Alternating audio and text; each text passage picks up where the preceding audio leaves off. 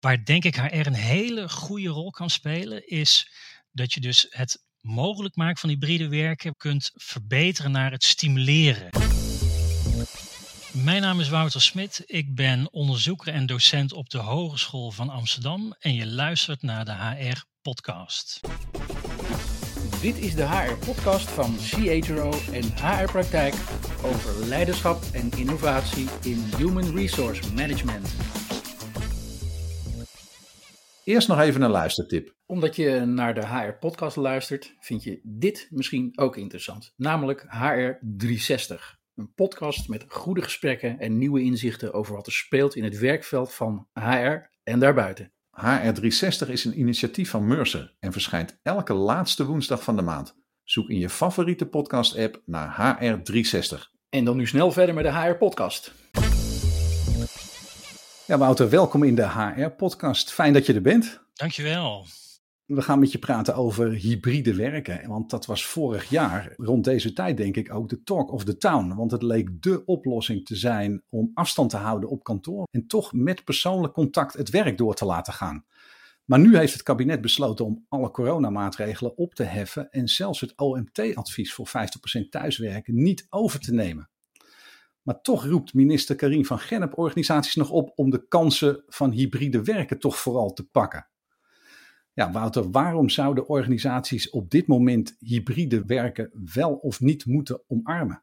Ja, als je naar de organisatie zelf kijkt, uh, weten we dat uh, uit onderzoek dat organisaties die uh, hybride werken invoeren vaak veel, de mensen veel flexibeler zijn in hun werk en ook vaak productiever werken. Ze denken aan flexibiliteit in termen van dat ze hun work-life balance beter voor elkaar hebben. Stel je moet ochtends uh, nog even de kinderen ophalen of je moet iets eerder weg, want je hebt uh, blokfluitles of wat dan ook. Um, wat je ook ziet is dat um, de afstemming in, bij teams die is vaak veel efficiënter. En dat is natuurlijk voor veel organisaties ook heel fijn. Hè? Dat de, ja, denk aan de, de Poolse landdag van twee uur op locatie. Die blijkt opeens ook in een, in een half uur te kunnen hè, met wat slimme tools. Ik denk een groot voordeel is ook dat de mensen die in hybride organisatiewerk, maar even zo te noemen, veel meer aangesproken worden op hun eigen professionaliteit. En dat is natuurlijk een van de mooiste uh, vertekeningen die we tegenkwamen in management tijdens de coronacrisis. Dat uh, de managers allemaal dachten: oh jee, nu werkt iedereen thuis, nu raak ik mijn controle kwijt. Hè? En dat bleek eigenlijk helemaal niet nodig, want mensen werkten net zo hard thuis, dus dat was gewoon uh, onzin. En ja, mensen zijn over het algemeen ook meer tevreden, omdat ze meer flexibel zijn en dus meer op die professionaliteit aangesproken worden. Uh, nou ja, dat is natuurlijk voor de organisatie zelf. Daarnaast kun je natuurlijk kijken naar ja, de, de duurzaamheidscriteria. Hè. Het is natuurlijk veel milieuvriendelijker om uh, deel thuis te blijven werken.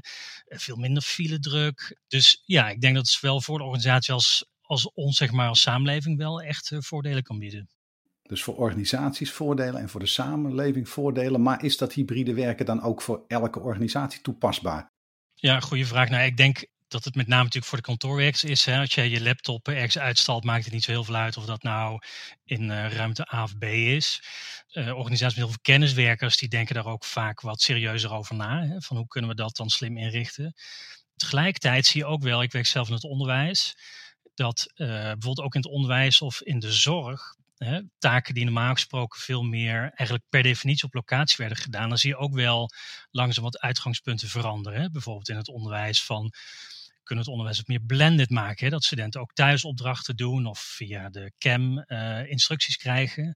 Hetzelfde geldt voor bijvoorbeeld, nou ja, ik heb zelf uh, fysiotherapie en dat is uh, deels ook videobellen. Hè, omdat dat nu, ja, we bespreken mijn oefeningen en hoe het gaat. Dus ik denk dat naast de kenniswerkers ook nog wel een hele ring is van organisaties voor wie hybride werken ook wel interessant kan zijn als zeg maar die praktijkcomponent, ja, als die uitgangspunten die daar omheen hangen, hè, van moeten dat per se op locatie doen, dat ze dat ook wel durven loslaten. En dan heb je natuurlijk een veel grotere groep van organisaties voor wie het heel interessant kan zijn om te bekijken hoe je dat hybride werken kunt uh, invoeren. Je noemt een aantal kansen. Deels zijn die natuurlijk ook al in de praktijk. Maar wat zie jij nu als de stand van zaken? Is hybride werken nu ook wat meer de gewoonte aan het worden? Ja, ik denk dat het een beetje organisatiespecifiek is. Hè. Ik zag ook laatst weer een onderzoek uh, uh, langskomen. Uh, waarin ook stond van ja, weet je, ik, we hebben twintig organisaties geïnterviewd, twintig verschillende verhalen. Dat komt hetzelfde overeen met wat wij zelf zien. Wij doen zelf vooral onderzoek in de publieke sector. We zien ook heel veel heel veel andere manieren om hybride werken vorm te geven. En de ene organisatie heeft daar prachtige theorieën over en uitgangspunten en alles helemaal georganiseerd. En de andere die is nog heel erg zoekende. Dus je hebt een, een uh, tempoverschil en je hebt ook wel inhoudelijk dat er heel veel verschillende keuzes worden gemaakt. Um, ja, je ziet het ook wel dat er in cao's nu over wordt nagedacht. Nou, dan gaat het met name over uh, thuiswerkvergoedingen of over vitaliteitsbudget en dat soort dingen. Dus ik zie wel dat er aandacht voor is, maar er is niet één beweging of zo. Het is toch heel erg contextspecifiek en, en organisatiespecifiek waar ze mee bezig zijn. Ja, maar neemt het wel toe, denk je? Nou, ik denk dat het afhangt van de, de ervaringen die andere mensen hebben. Uh, ik denk dat het op dit moment wel een heel interessant momentum is als het gaat over hybride werken. Kijk, de mens is natuurlijk een gewoontedier, hè, dat weten we allemaal. En um, nou ja, we hebben twee jaar toch ons werk heel anders gedaan. Hè. En dat is nu, uh, gaan we weer terug naar kantoor. En ik denk dat, dat er nu een interessant momentum komt van kunnen we zeg maar de hybride behoeftes die we hebben, want die zijn er, hè, want we weten uit nou ja, praktisch elk onderzoek dat mensen gemiddeld bij één FTE twee dagen thuis willen werken. Kunnen we die behoeftes voorzien? Of wordt het toch weer zo van, ja, het is niet helemaal goed geregeld in onze organisatie. En uh, nou ja, ik zit hier met uh, team A en uh, Jan en Klaas die bellen toch weer online in met een laptop. En dat is toch lastig. En daar hebben we niet echt goede voorzieningen voor. Dus binnen no time zijn Jan en Klaas natuurlijk gewoon weer op kantoor. Hè? Daar kun je gif op innemen. Dus ik denk dat het een heel interessant momentum is om te kijken van zijn organisatie in staat om mensen echt te verleiden en ook te stimuleren om met dat hybride werken serieus aan de slag te gaan. Ik denk als dat te weinig in dit momentum ontstaat, dat er best wel weer een terugvering gaat komen. En voor het weet staan we allemaal weer in de A2 uh, eh, in file. Dus ik vind het, ik vind het uh, vanuit dat opzicht wel een hele interessante tijd. Als je nou kijkt naar het uh, hybride werken in de praktijk, dan zie je dat het eigenlijk vooral een soort van aanwezigheidskwestie is. Iemand is er wel of iemand is er niet, maar die werkt dan vanaf een andere plek. Maar jij ziet hybride werken toch meer als een soort van complexe puzzel. Waarom is het niet genoeg om afspraken te maken over wie er wanneer op kantoor is? Wat maakt het nou complexer dan dat? Nou, ik denk als je afspraken maakt uh, over wie wanneer op kantoor is. Nou, laten we een voorbeeld nemen. Hè. We hebben weer dat team A. En Klaas die heeft een uh, boerderij gekocht in de polder en die wil minimaal aanwezig zijn. En uh, Jan die, ja, die vindt het ontzettend leuk met collega's te zijn, dus die is het liefst fulltime. En dan heb je Ahmed en die woont klein in de stad en die wil per se naar kantoor, want die wil zich daar concentreren, want dat kan thuis niet met een klein kind erbij. Nou ja, daarnaast heb je natuurlijk al die deeltijdaanstellingen, want Nederlandse kampioen uh, deeltijd werken. Nou, gooi dat in de blender en je houdt een coördinatietaak over die bijna niet meer te overzien is dus om die reden is het heel belangrijk om als team, denk ik, te bepalen, of, eh, of op een ander niveau, um, waar je voor kiest in termen van de gemene deler. iedereen zal toch wat water bij de wijn moeten doen om te kijken van wanneer zien we elkaar dan en waarvoor treffen we elkaar dan. Dus het gaat met name inderdaad om wanneer, maar ook zeker ook wat gaan we dan doen op locatie zodat het niet zo is dat, uh, nou ja, laat ik het even bij het onderwijs houden, de ene thuis staat les te geven en de ander online. Of de ene adviseur die gaat naar zijn klanten toe en de tweede die, uh, die belt ze even vanuit huis. Dus het is ook op werkniveau belangrijk. Kan op functieniveau kun je bekijken. Uh, en het gaat met name over, ja, hoe maak je nou afspraken die ervoor zorgen dat, dat hybride werken een flexibiliteit is of wordt om de al bestaande doelstelling te blijven realiseren. Hybride werk is nooit een, een eigen doelstelling, het is altijd een middel. En wat je ziet, en daar gaat ook heel veel onderzoek over, is dus dat die productiviteit en die tevredenheid, het gevoel van autonomie, is heel sterk in een hybride team, sterker dan in een fysiek team. Maar alleen als er heel duidelijke afspraken over worden gemaakt, want anders ga je precies het tegenovergestelde krijgen. Net als dat voorbeeld net met die, uh, die aanwezigheid. Dus het gaat om afspraken als wanneer werken we dan samen? Voor welke taken dan?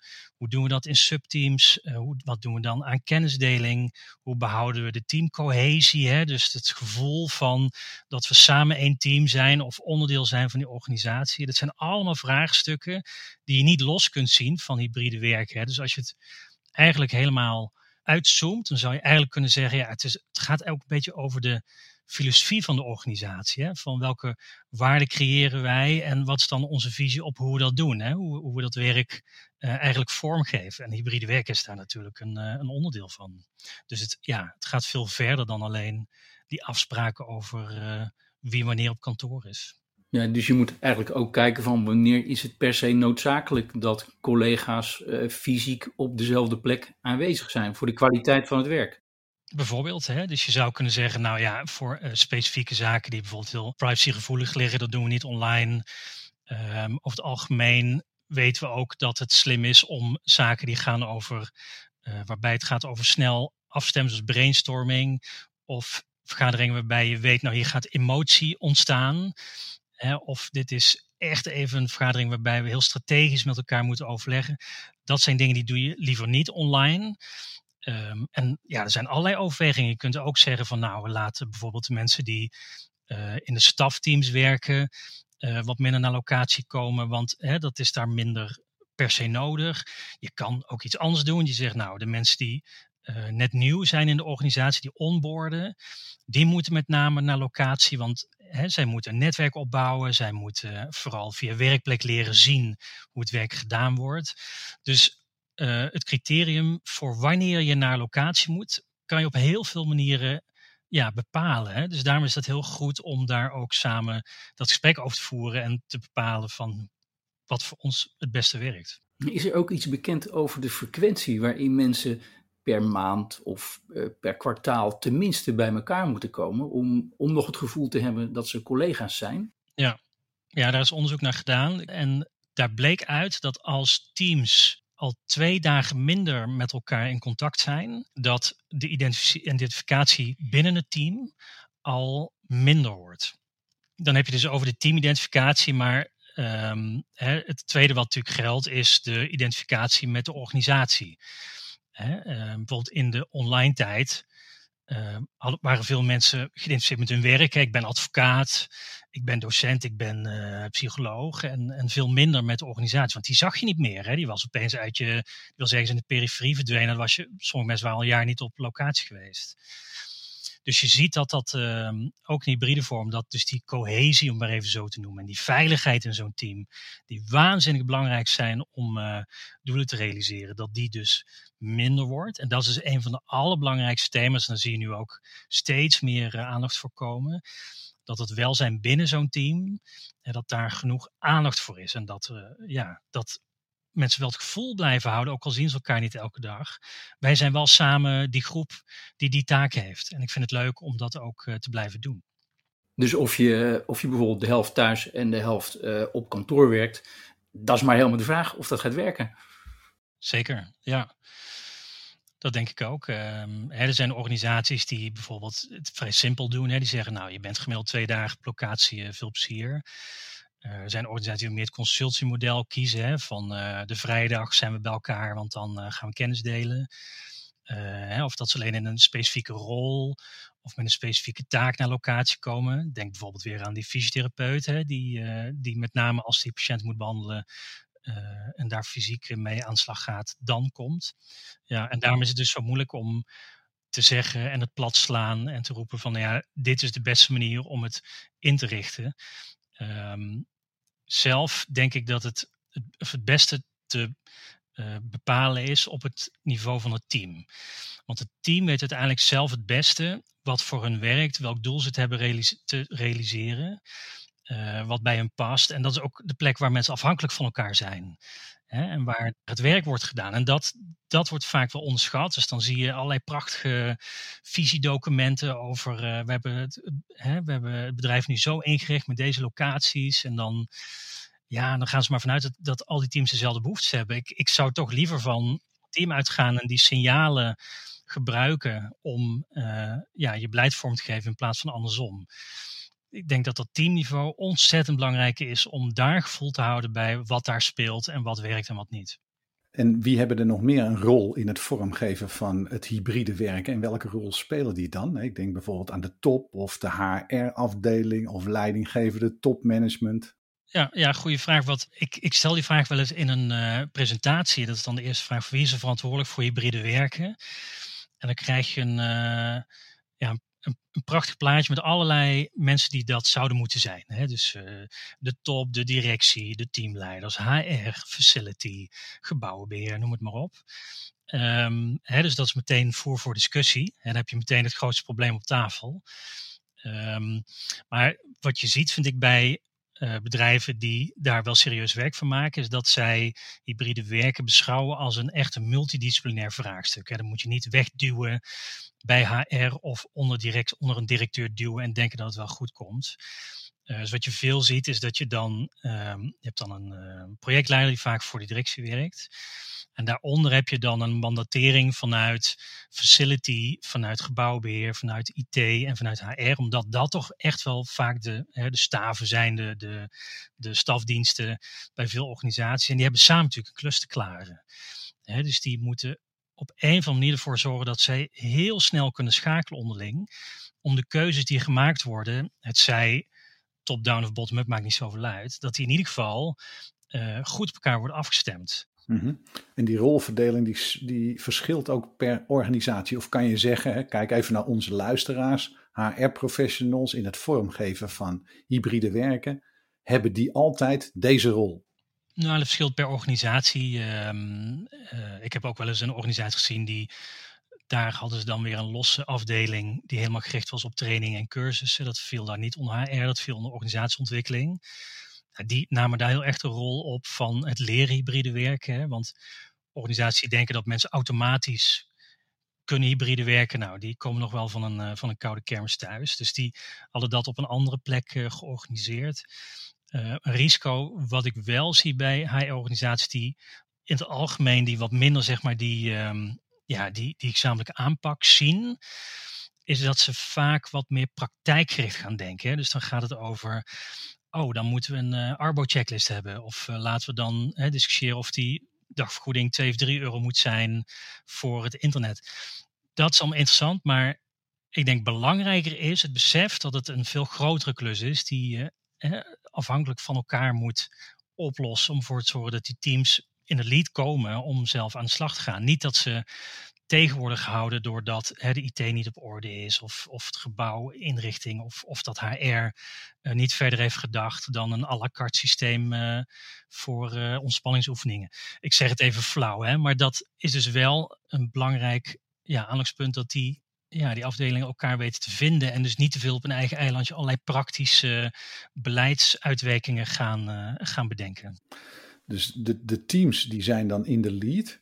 Maar wat is dan een team? Hoe groot is dan een team? Uh, zeg maar, organisaties hebben verschillende teams, misschien wel tientallen teams. Hoe is dat allemaal op elkaar dan af te stemmen? Of hoeft dat eigenlijk helemaal niet op elkaar afgestemd te worden? Ja, dat is inderdaad vraag. Hè. We hebben het weer over team A. Dat, die heeft hybride afspraken gemaakt en dat werkt waanzinnig goed. Hè, laat voor de grap zeggen dat dat een um, team... Nou, laten we daar een HR-team van maken.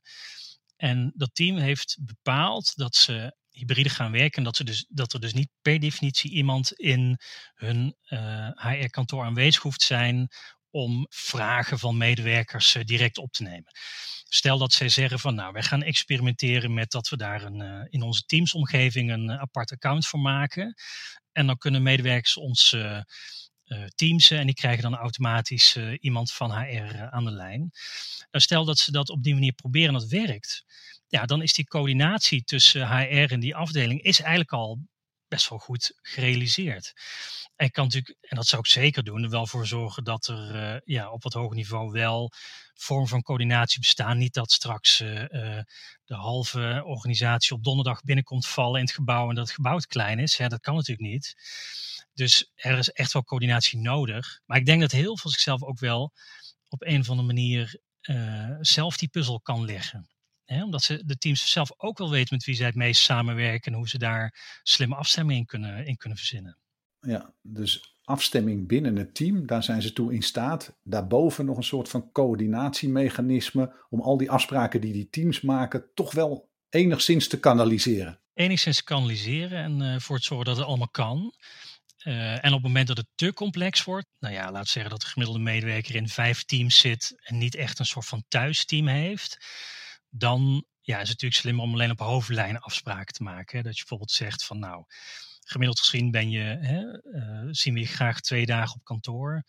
en probeer daar zelf rekening mee te houden hè, in, de, in de manier van werken die je hebt met je team. Want dan, dan wordt de, de puzzel te complex. dus daarom is dat ook weer heel contextafhankelijk van wat past nou bij welke organisatie. Jullie hebben een eh, game ontwikkeld, uh, heb ik begrepen. Uh, want of hybride werken effectief is, dat blijkt pas in de praktijk. En om teams hybride werken te laten ervaren, hebben jullie dus een, een game ontwikkeld. maar wat ik me afvraag is, dat organisaties hebben toch de afgelopen twee jaar al hybride kunnen werken. Dus wat, wat voegt die game daar aan toe?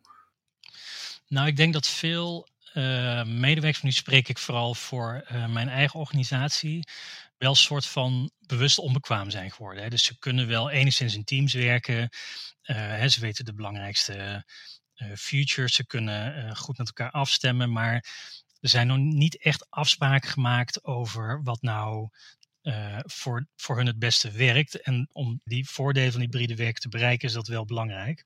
En dat is natuurlijk wel een issue dat je veel ziet. Dat veel organisaties dan zeggen van ja, we hebben al twee jaar eh, online gewerkt. We gaan nu terug naar kantoor. Maak er zelf een mix van en ga lekker hybride werken. Veel succes. Nou ja, en dan blijkt in de praktijk dat dat nog heel lastig is. Um, maar wat gaat er dan mis als je dat doet? Als je het zo op zijn beloop laat? Nou, bijvoorbeeld dat er uh, geen vergaderetiket is. Hè? Dat uh, niet duidelijk is van wanneer. Hè? Een, een, bekend probleem is dat de online werkers niet voldoende aanwezig zijn. Uh, vaak vraagt een hybride vergadering, omdat die wat korter is, om wat meer structuur. Iemand facilitator maken, die bijvoorbeeld eh, de tijd in de gaten houdt of uh, de acties in de, in de tijdsperiode die ervoor staat worden uitgevoerd en dat de mensen die online zijn goed betrokken worden. Hoe gaan we nou om als we bijvoorbeeld op locatie een, uh, een onderontje hebben en we zitten allemaal te lachen en die mensen online zitten een beetje glazig te kijken. dat zijn natuurlijk allemaal ontwikkelingen die relatief nieuw zijn. Hè? Dus ja, misschien dat zo'n team uiteindelijk best wel efficiënt kan vergaderen, maar ik denk niet dat het heel leuk is. Dus in dat opzicht uh, uh, ja, dachten wij van het is wel heel belangrijk om die teams ook echt uh, te equiperen om ermee aan de slag te gaan. En natuurlijk ook die teamleider. Hè, want die heeft natuurlijk ook een belangrijke rol bij de afstemming. En uh, zijn of haar rol zal ook veranderen in de hybride context.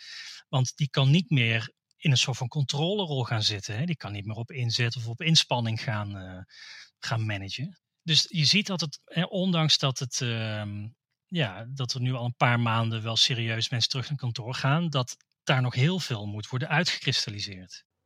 Ja, Wouter, je noemde net een aantal suggesties die je zou kunnen doen. Maar welke praktische tips heb je nu voor HR-professionals bij organisaties die nu echt een volgende stap willen gaan maken? Dus die eigenlijk verder willen gaan dan alleen de afspraak dat je 50% thuis werkt en 50% op kantoor. Wat zijn de concrete stappen die uh, zij kunnen maken? Ja, uh, ja, iets minder praktisch is, uh, om daarmee te beginnen, is beschouw dat als een multidisciplinair vraagstuk, hè, waar we het net over hadden. Van probeer zoveel mogelijk af te stemmen met de andere partijen binnen het bedrijf die daar uh, gaan.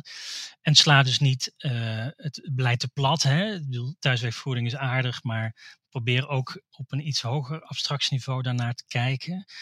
Um, en waar denk ik HR een hele goede rol kan spelen, is dat je dus het mogelijk maakt van hybride werken, waar we het net over hadden, kunt uh, verbeteren naar het stimuleren. Hè? Dus het verleiden uh, om medewerkers en teams zelf uh, aan slag te laten gaan rondom hybride werken. Dus denk bijvoorbeeld in, nou ja, het vraagt om een andere manier van aansturing. Laten we daar bijvoorbeeld een leiderschapscursus voor aanbieden.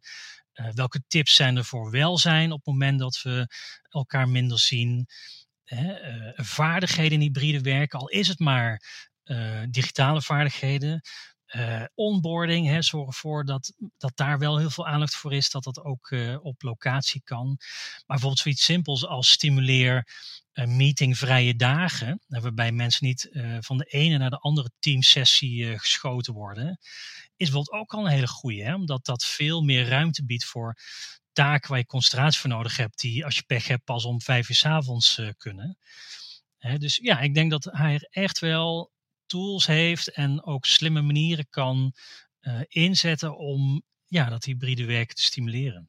Ja, en daarbij kunnen ze gebruik maken van de kennis die jij op de Hogeschool van Amsterdam genereert. Ja, we hebben, uh, wij doen onderzoek naar hybride werk, hoe organisaties het vormgeven.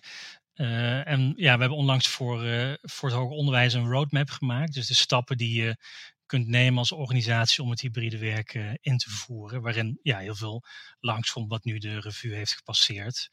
Dus ehm, ja, wij vinden het leuk om dat te volgen en daar wat expertise in op te bouwen, zodat we dat ook weer terug kunnen geven aan wie daar behoefte aan heeft.